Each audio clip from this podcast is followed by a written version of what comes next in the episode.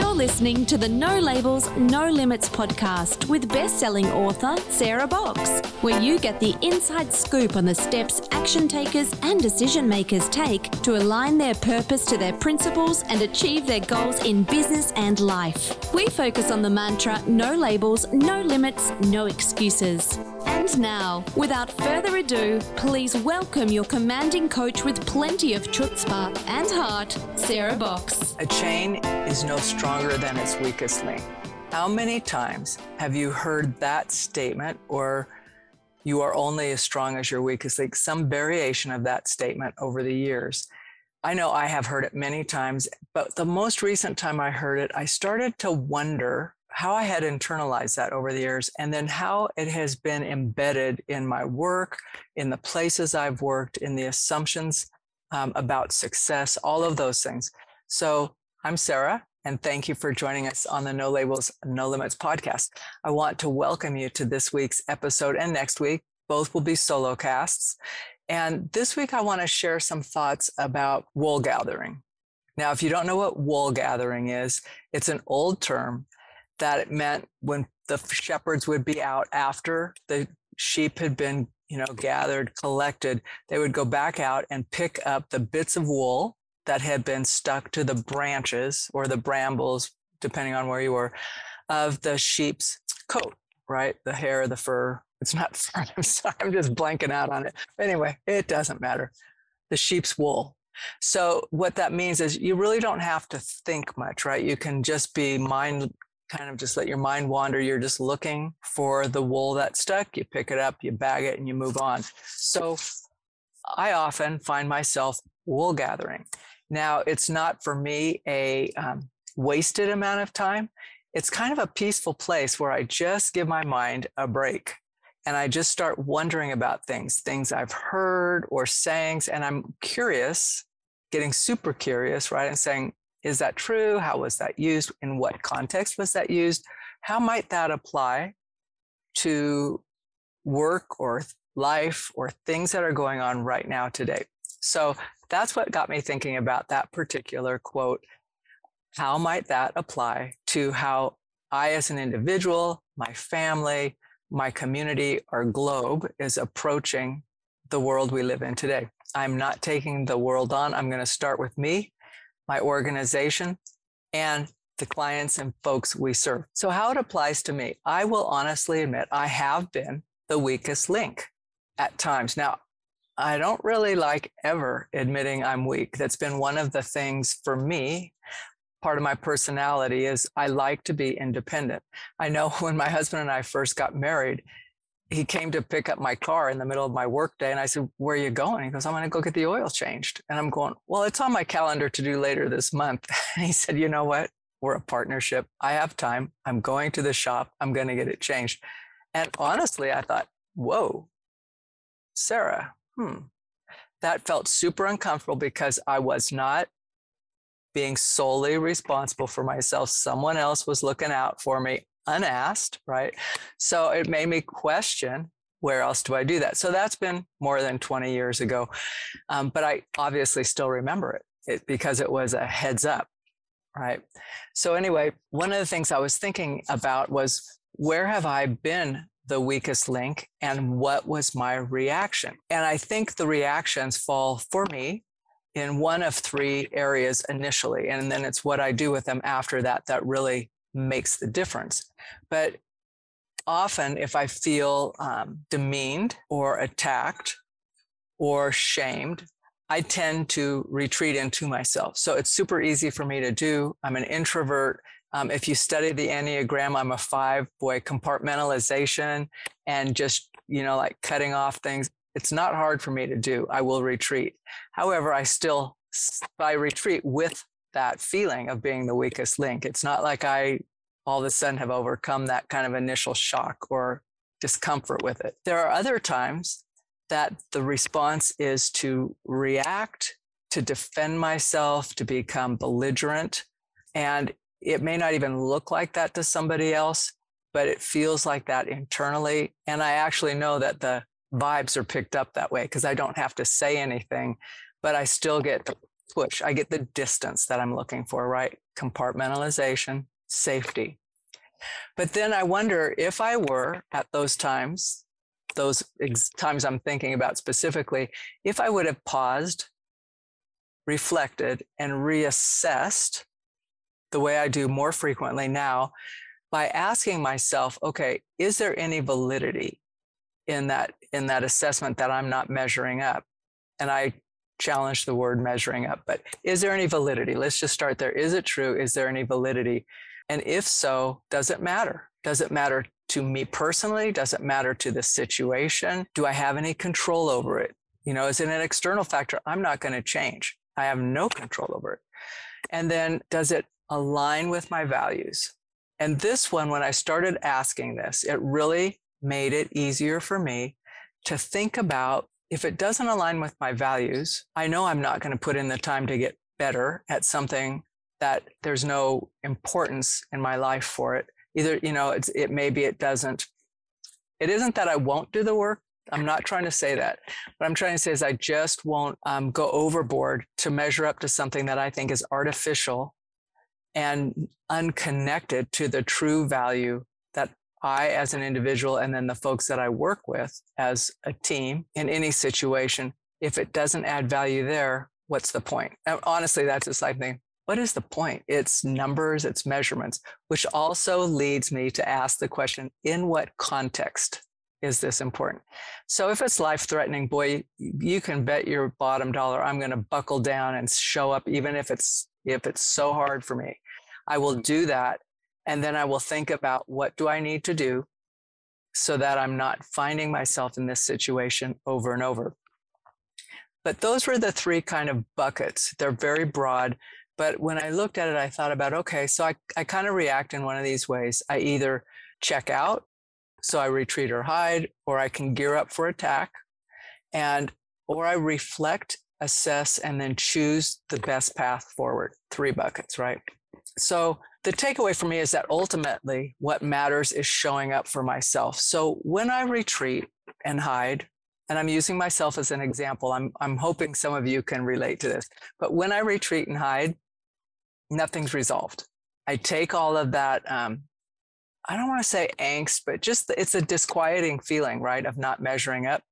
I take that inside of me, and it just rumbles around in there. And then the next time something comes up that I want to try that maybe I'm not great at or I don't know how to do, I hear that, well, you didn't measure up last time, right? So then now I've got this little lie that wants to hang out. And, you know, no labels, no limits, no excuses. No limits means no lies, no self-lies. So that's what happens when I let that, when I choose to retreat and hide. These are all choices. When I choose to defend or attack, I basically, in my um, very unprofessional language, I just throw up my emotions on other people and make it their problem, which is not who or how I want to show up in the world, nor does it make me feel any better. I'm still like on this uh, disquieted path of like, okay, that wasn't right. Now I've made it worse. Oh my God, now I've got to clean that up.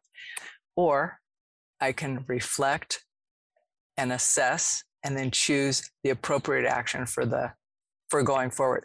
So this may just sound theoretical, but in practice, and I have been doubling down on this practice in the last, well, for sure, the last eighteen months with the pandemic and all of the changing things in our environment. But I would say even more so as I get better and more reflexive in doing this, um, more so the last four or five months, because over that time frame, I've been, I've been stretched, you know, you know, emotionally, just, you know, like all of you have been, right? There have been family challenges, health challenges. Um, thankfully, they have not affected me, my own physical body, but they certainly have affected the energetic body around me and um, my family, friends, and loved ones. So I'm a part of that ecosystem. So there is some effect.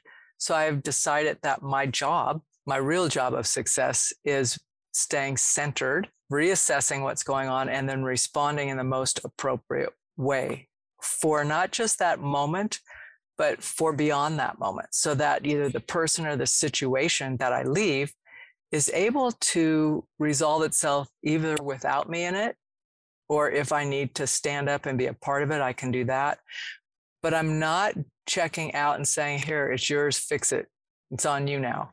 And the more intentional I've been about releasing and letting go of things that I have no control over, have no influence over, or have done what I can do up to this point, and now it's up to someone else to take the next steps. When I can release and let go of that and not own someone else's success or failure or pain or suffering, I do better. They do better. There's, then they're not like dreading me showing up to tell them like how they're wrong. Weakest link, blaming others, explaining them to themselves, or being mean. So anyway, this may be a bit rambling, but I wanted to just share some of that because my ability to do that as has grown. And I have learned that from people I study. And honestly, I've learned it from my clients who are, I would say, super advanced in this area. I mean, super advanced. I have some of the best people I get to serve and work with in the world. And you may know them, you may never know them. They're regular, everyday people doing amazing things, but they are kind and they are teachers, every single one in their own right.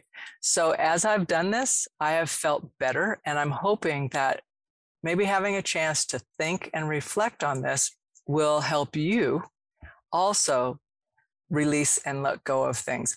I recently, I'm re-listening to a book by John Eldredge. Some of you may know who that is. And one of the quotes he puts in there, and it's one of his prayers, is, I now release everyone and everything to you. Speaking of releasing to God, Spirit, the divine, Jesus, the unifying field, but really, that phrase, I now release everyone and everything to you. And then he goes on to talk about how, so he, he does that in a meditation, but he comes back and he says, if that thing that I said I released is still in my head ten minutes later, I actually didn't finish releasing it. And I thought, how true is that? So you do it again and you do it again. And then all of a sudden you realize next time you're in that situation, you just aren't charged by it. You're able to slow down, see it differently, see the person or the situation differently with more kindness, more grace, and let it go. And as simple as that sounds, that's what I've been doing pretty consistently. And it's been, uh, let's just say I'm sleeping better. I feel better. I feel way less stressed. And I can tell you my cortisol levels are lower. So with that, on this separate little podcast, solo cast, I want to leave you with a story. I can't give you details of the person because I don't have their permission to share, but I do have the ability to share what I saw on a video that they posted publicly. So my friend, who has been going through, I would say, probably two years of really tough time, but most recently, the last seven, eight months have been super difficult. Now, she is someone that I look to as a mentor. I think she is one of the most amazing women ever. She's a great mom, a great friend, a great business leader, all of these greats, right? And yet she's been struggling with some hard, hard stuff that's hit her life. So today she posts a, a video of herself um, doing a rope climb, right? And I know she's strong mentally and physically. What really struck me as a metaphor was as she was going up, I was watching her footwork. So anybody who can climb a rope would know this. I don't climb ropes. I haven't. I'm intrigued. I'm intrigued now that I've watched this. I'm not sure how far I could get. But when I watched her, I looked at her, set herself up, just stand there. She looked at her goal up top, like how high is she going? And it looked like me, it was like a good thirty-five feet. I don't know, maybe, I mean, I'm just guessing on how tall she is and how far she went. So it's a good twenty-five, thirty feet, maybe thirty-five. And she jumps up with confidence, grabs the rope. And this is where I started looking more closely at the detail. So I watched her grab hand over hand, foot over foot, but as she grabbed the feet she wraps the rope, which is a, um, obviously a technique. If I knew what I was talking about, I would recognize. Placed one foot on top of the other foot, does her hands, repeats this over and over. And it made me think about how no matter how tough the climb is, how far the distance is, if we will do a couple of things, if we will first look at the goal, make sure it's the destination you want to go to, and then methodically, repeatedly, and with consistency, put one hand over the other, reach, get your feet below you, wrap, step on your own strength that is already below you, reach higher above you for where you need to get more strength, switch feet, switch hands, and keep going till you reach the top. And I thought it was such a beautiful metaphor from someone who I think is so special at heart, and um, but a metaphor for how she leads and shows up in her own life. So I hope to embody that in my life, and I want to thank her unpublicly. You've been listening to the No Labels, No Limits podcast with best-selling author, change agent, and strategic vision coach, Sarah Box. You can grab the show notes and find out how to work with Sarah at sarahbox.com forward slash no labels, no limits podcast. We'd love this podcast to reach as many people as possible. So please remember to rate, leave a five-star review, and share the podcast with someone you think would get value from this conversation. Until next time, keep taking those daily action steps to align your purpose to your principles and achieve your goals in business and life.